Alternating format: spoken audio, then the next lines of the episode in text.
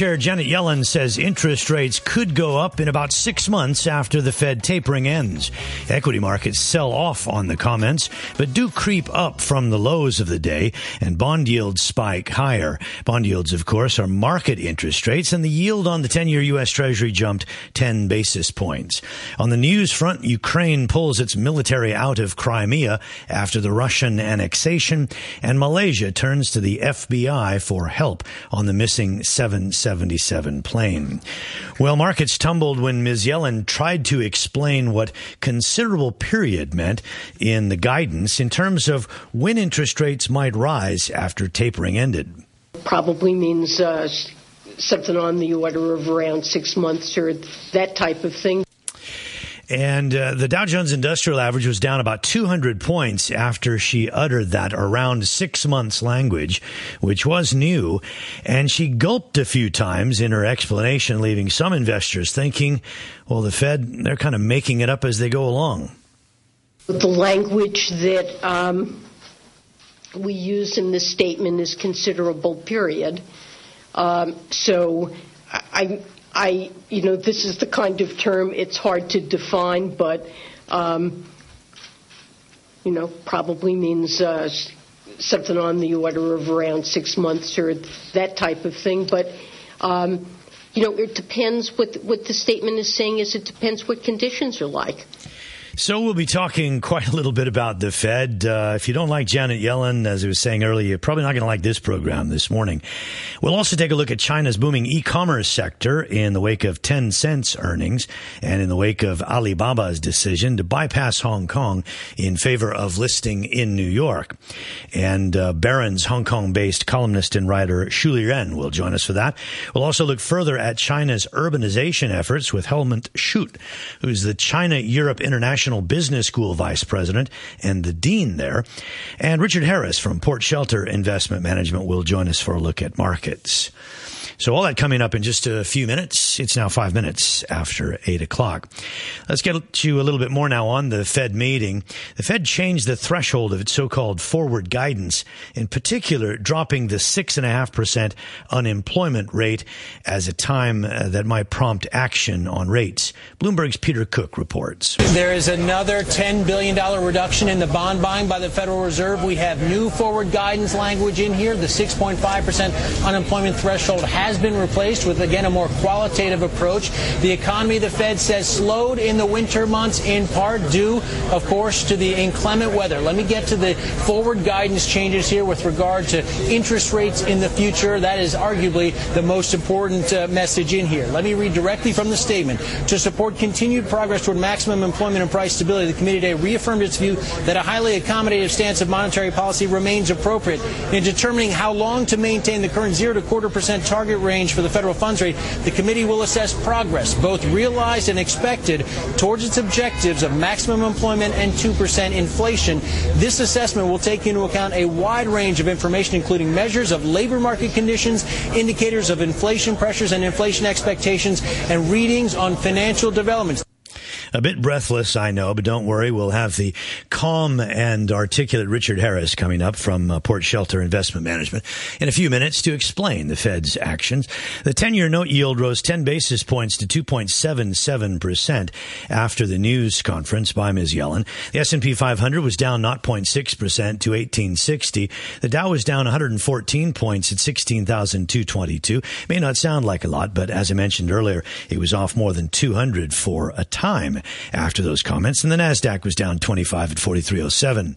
More conservative commentators said that there wasn't really all that much new in the Fed's position, and these kind of people cited comments like this. This change in our guidance does not indicate any change in the committee's policy intentions as set forth in its recent statements. So, for some of the key points, here's a little montage of Janet Yellen's comments. The change is meant to clarify how the committee anticipates policy evolving after the unemployment rate declines below 6.5%. The committee's actions today reflect its assessment that progress in the labor market is continuing, but that much remains to be done on both the jobs and inflation fronts. These conditions warrant the continuation of highly accommodative policy reflected in today's policy statement. In short, the larger the shortfall of employment or inflation from the respective objectives set by the FOMC, and the longer any such shortfall is expected to persist, the longer the target federal funds rate is likely to remain in the present zero to one quarter percent range. Gold fell $13.20 to $1,328 an ounce. Oil prices are now $105.85 a barrel. Asian markets are mostly lower, although the Nikkei is a little higher. In Australia, the ASX 200 down 23 points at 53.49. And in uh, Seoul, the Kospi is down three points, but the Nikkei has put on gains of 69 points. We're joined now by Richard Harris, Chief Executive Officer, Port Shelter Investment Management. Richard, good morning morning. Good morning to you, Brian. First, your impression of the Fed meeting. Well, I like Janet already. I think um, it's rather refreshing having a Fed chairman coming out and saying, um, are probably, um, which takes us a long way from Alan Greenspan, of course, where every word could be measured uh, with a weighing scale. Um, because that's how markets work. You know, they are rather approximate. But I think what the Fed has really done is they've come out and they said that they're confident about the economy. Uh, they know it's not moving as fast as uh, it should be. They have forward guidance that fits those conditions. So I think, all in all, it should actually be a pretty positive meeting for the markets. So you don't buy into that thinking that the Fed is just sort of making it up as it goes along? Well, I think, like the rest of us, they probably do a bit of that as well. But I think what they have done is they have got a view about the markets and where it's going. They have got a view about where monetary policy is. And it was interesting to see that uh, Yellen said several times that this is a very loose, very accommodative monetary policy at the moment. Uh, and she's sticking to it. So I think they're pretty pretty sure in what they were saying. She seemed to score some points too uh, towards the end when she was talking about uh, the pain suffered by people who are unemployed. She said probably nobody in this room, you know, doesn't have uh, someone in your circle of friends that is out of a job and has been trying for a long time to find one, and uh, so that sort of feeling about the qualitative side of the employment picture rather than the quantitative side was part of the language that you know they dropped the forward guidance they dropped. Is that significant in your view? Uh, I, I, think it is. I think one of the key things with the economies at the moment is unemployment is stickily high. Um, underemployment is even worse. I mean, the number of people I associate with who could be doing a lot more than they are um, is extraordinary, and a lot of people have left the workplace because they can't really find jobs. They've taken early retirement. That's a big problem in terms of growth growth. And the quicker that we can get wages up, the quicker that we can get people back to work, uh, the quicker will the economy start moving. You remember last year, though, when Ben Bernanke uh, started talking about the possibility of uh, tapering uh, in September, markets in particularly around the rest of the world really sold off. You know, late May last year was a telling time. And if you look at safe investments here in Hong Kong, like Power Assets and Link REIT and you know utilities and REITs, they've dropped like twenty five percent uh, from that time. So it didn't turn out to be too safe if you were um, you know excited about your four percent yield. So what happened today could be very important out here in, in our part of the world.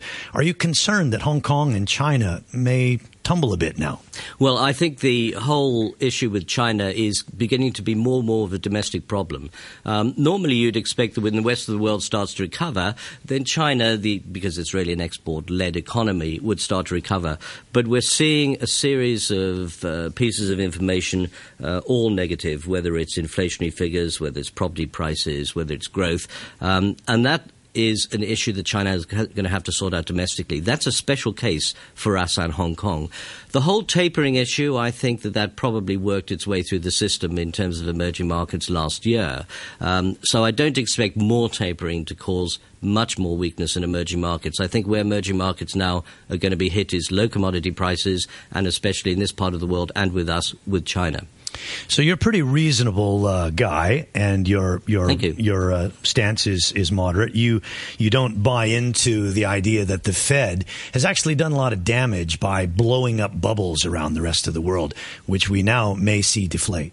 Well, I think you're right. I think the Fed has blown up a bubble, but the bubble is still pretty global. You know, we've got uh, stock markets at all-time high, 50 highs or so in the last year, um, uh, at a time when the economies really are, are coming out of uh, a, a rather low period. So the Fed globally uh, created this move, and we're going to have to work that through uh, over the next few years. There was collateral damage in the emerging markets, um, but the slowdown of the economies also hit commodity prices badly, and China's slowdown doubles that effect because China was the big buyer back in the early double O's on Chinese property, um, it, you're probably have the view then that um, while it may be highly priced, it's not a, a, bubble that's going to burst. It's not going to bring the house down.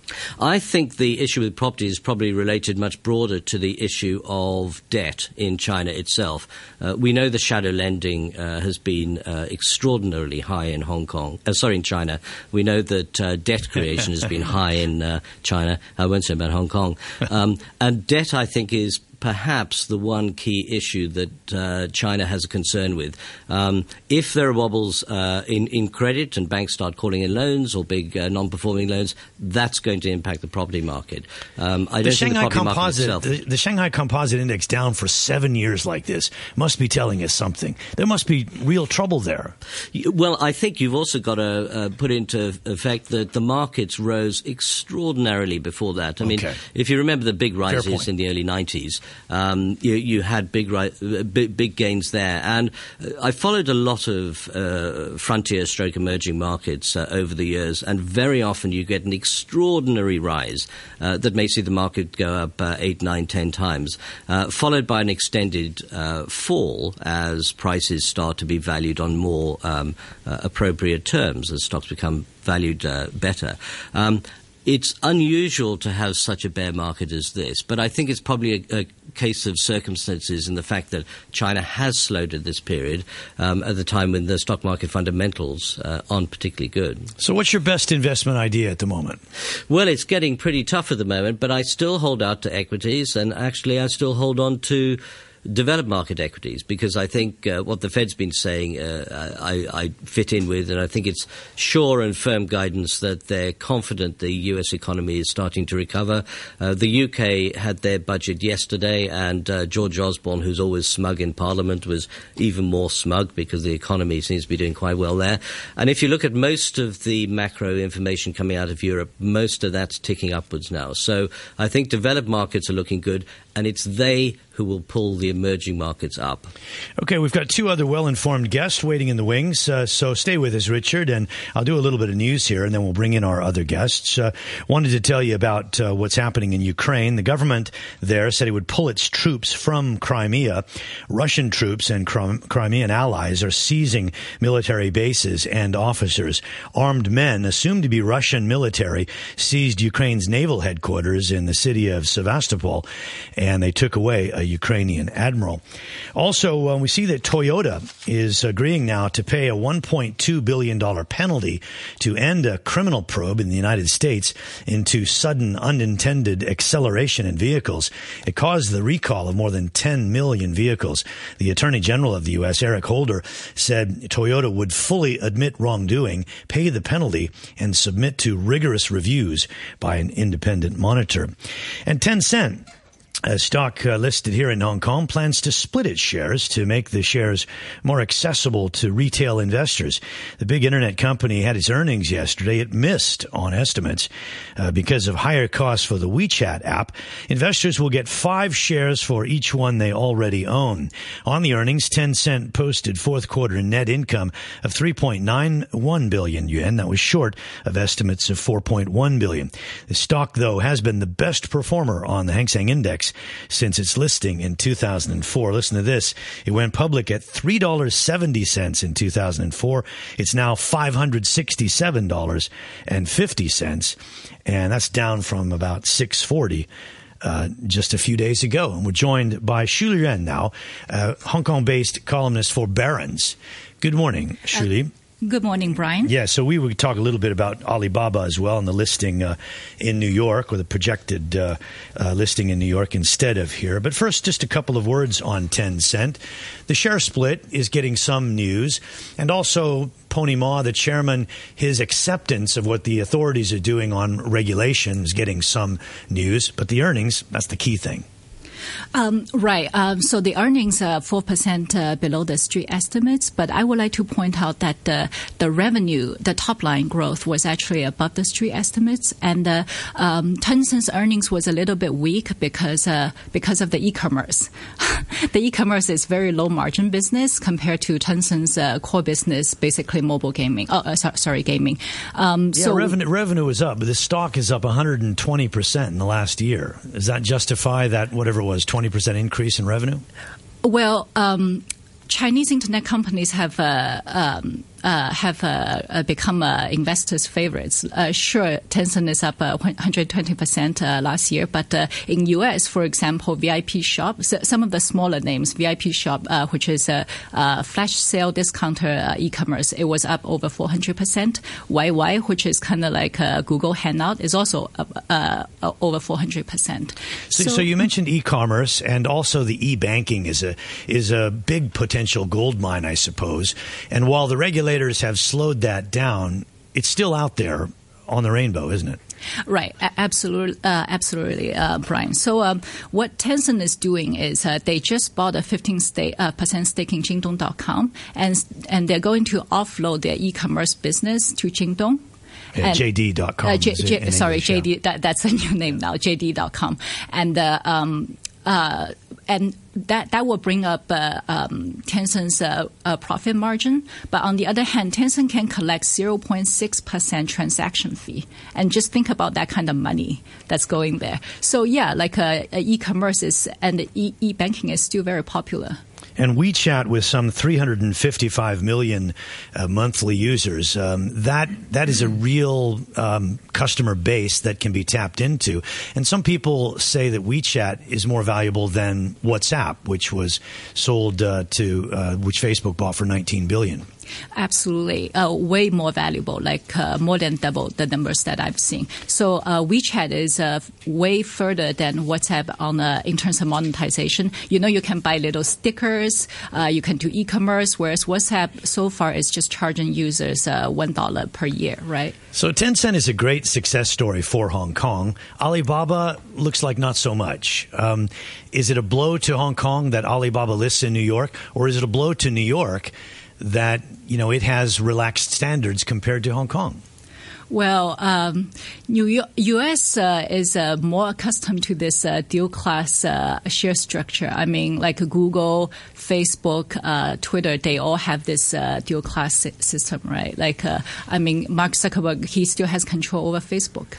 Do you think that you know it's an oversimplification, but maybe a pertinent point to say, if you want a Silicon Valley? And all that it can bring to your country, then you need to have this kind of uh, relaxed structure in the market. Well, I am of that opinion. Yes. Mm.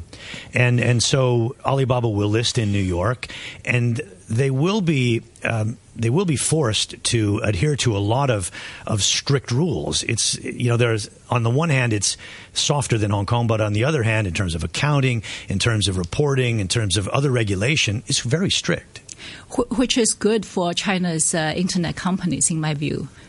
So, um, what's what, what's the main takeaway from Alibaba listing in New York to you? Well, I, I'm just amazed how uh, how uh, U.S. investors just love Chinese internet companies. I mean, like when Barron's, when, when we were talking about Alibaba maybe uh, valued at 100 billion, I think it was only four or five months ago, and people were shocked. And now the average valuation for Alibaba is 115 billion. So uh, people just love it. And so you think Alibaba will do better on a trading basis in New York than perhaps in Hong Kong? Um, well, um, uh, keeping in mind that Kingsoft, which is not so well known, Kingsoft is up 350% in the last year. It had its earnings yesterday up 50%. That's nice. The stock's up 350% in the last 12 months. Uh, uh, you're right. And it's Uh, listed here in Hong Kong. uh, yes, and uh, sa- same thing you in US, right? Like uh, I mean, like China doesn't have uh, very interesting sectors except for the uh, uh, consumer technology, the internet sector. So that's why uh, investors just love it. All this talk of money is just making me dizzy.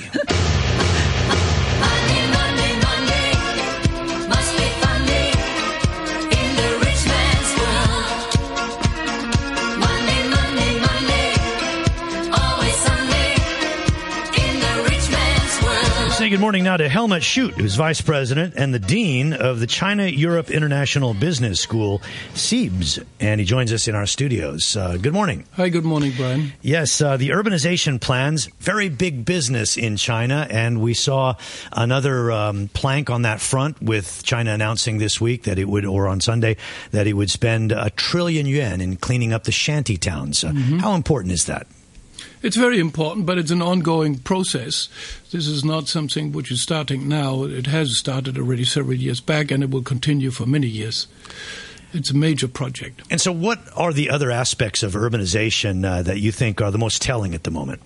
And obviously, there's the economic aspect, but there's also the social aspect. As you all know, uh, many of the migrants which have moved into the cities are living there practically illegally. And they don't have a hukou, which means a permit to live there. So this has to be sorted out and will be sorted out more and more. And and what does that mean for the economy? Does it actually free up people this urbanization process to spend more, to feel more comfortable about spending the income they have? Yeah, first of all, when people live together in a closer uh, distance, uh, what we may call uh, transaction costs are going down, so there's more efficiency in the whole system, and that will sort of uh, propel growth in the urban cities. Uh, secondly, one shouldn't forget that the plans are now also reaching out into the uh, rural areas where something is happening as well.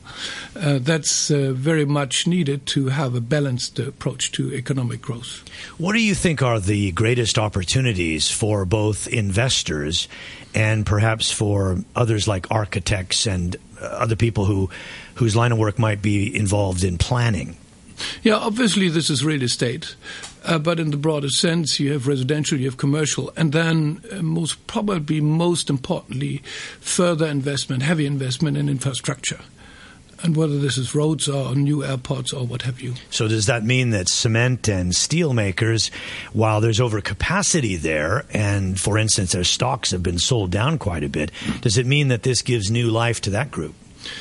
Yes, um, but that will be linked with some consolidation in the market. So who do you think benefits the most over the next um, several years as this urbanization plays out? Yes, city planners. I think it's more in the soft arena that more intelligence will needed instead of more capacity in what you just mentioned, cement and uh, steel. Among among the reforms that you've seen along with this process of urbanization, relaxing the one child policy, financial uh, reform, uh, which which do you think uh, will you know will history say were the most important in helping transform China's economy from investment and export led to uh, domestic consumption? I think what we will do, uh, looking back from the from the future, is to see this as qualitative growth, which brings more satisfaction and fairness into the life of people. And, and the anti-pollution measures uh, does that uh, produce benefits in the short term, or is that very long term? Unfortunately, very long term. It's quite amazing. We all look at the Chinese government as a very powerful government, but in view of the pollution, it seems to be pretty pretty helpless. Since this is a money program and investors are a big chunk of the listeners, uh, a lot of what they're doing is long term. What do you see as having an impact the most in the short term? Anything which you may call green technology or green industries will sell well in China. It's quite amazing how much the overall population is now hooked on this issue.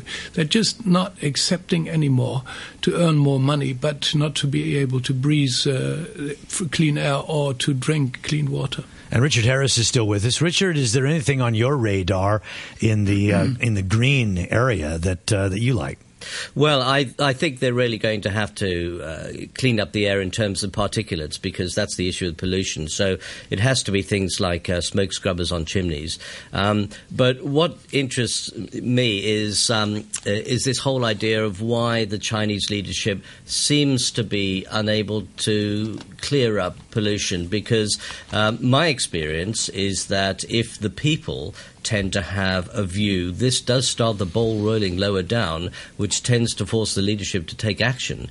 Um, so, Helmut, my question to you is: is how come we've got this push from underneath, we've got this desire from above, uh, and yet there's nothing happening in the middle? It's the complexity. I mean, there's still a big debate why there is pollution. And it's not only the pollution, it's the poisoning of the uh, soil, it's the water quality, and it all hangs together. So you close down on this and that, and then you have a problem in another area.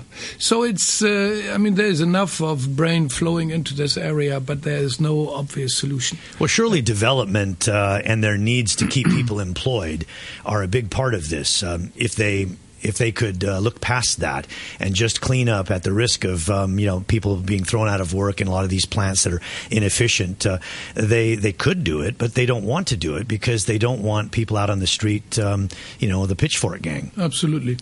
And and so you know it's a very slow process. what does it take? Five years? Ten years? Longer? 20. Wow. Okay. Um, it, let me go back to Shuli Ren uh, for a final comment here about uh, her space because uh, she looks at uh, a lot of the technology space. Uh, and that is an exciting area. The new economy in China is very exciting and it doesn't pollute as much. What's the most exciting from, from your standpoint? Um, I think the technology is uh, revolutionary. I mean, like compared to um, uh, U.S., China's uh, offline retail space is highly fragmented. So there are actually no viable competitors to big e-commerce like JD.com or Alibaba.com. Like in US, you have TJ Maxx, uh, you know, all, all, these different brands, right? So that is that means that th- those big e-commerce they can scale up way more proportionally uh, in terms of a percentage of uh, retail, total retail that uh, uh they can capture than the U.S. competitors. Okay, give our listeners uh, an idea about some names to, to take a look at at least. I know that you're a journalist, so you're not telling people buy. Maybe they're not even listed, but can you give us some names of some exciting companies? You mentioned JD.com, Tencent. I mentioned Kingsoft earlier, Alibaba. What do you like? Well, I do like a VIP shop. Uh, uh, that that that's a, a, pretty interesting company because uh, they do flash sales and they cater to the second and third tier uh, consumers. Yeah, listed in New York. Uh, listed in New York. Okay, thank you very much, uh, Shuli. Always a pleasure to have you on the program. And also Helmut Schutt, the Vice President and Dean of the China Europe International Business School. Richard Harris, Chief Executive of Port Shelter Investment Management. Shuli Ren, Hong Kong based columnist for Barron's. More stimulating business talk, and we also get a lot of numbers. The Nikkei up 24 points uh, at 14,487. In Australia, the index is down. In Seoul, the Kospi is down as well. Dollar yen 102.39. The euro is trading at 1.382 US dollars. This is Money for Nothing. And this is the weather today. Sunny periods expected. Fog in the morning. Warm during the day. Maximum temperature today 26. Looking out the next couple of days, cool and windy, and slightly cooler temperatures uh, down around 19 or 20.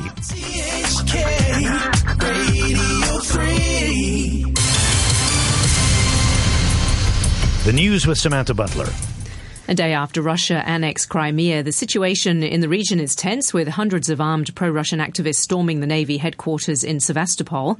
The Navy commander was led away and Ukraine has warned the pro-Russian authorities to release him in the next few hours or face a response. The UN Secretary General Ban Ki-moon says he'll travel to Kiev and Moscow shortly for talks with Russian and Ukrainian leaders and push for a peaceful resolution.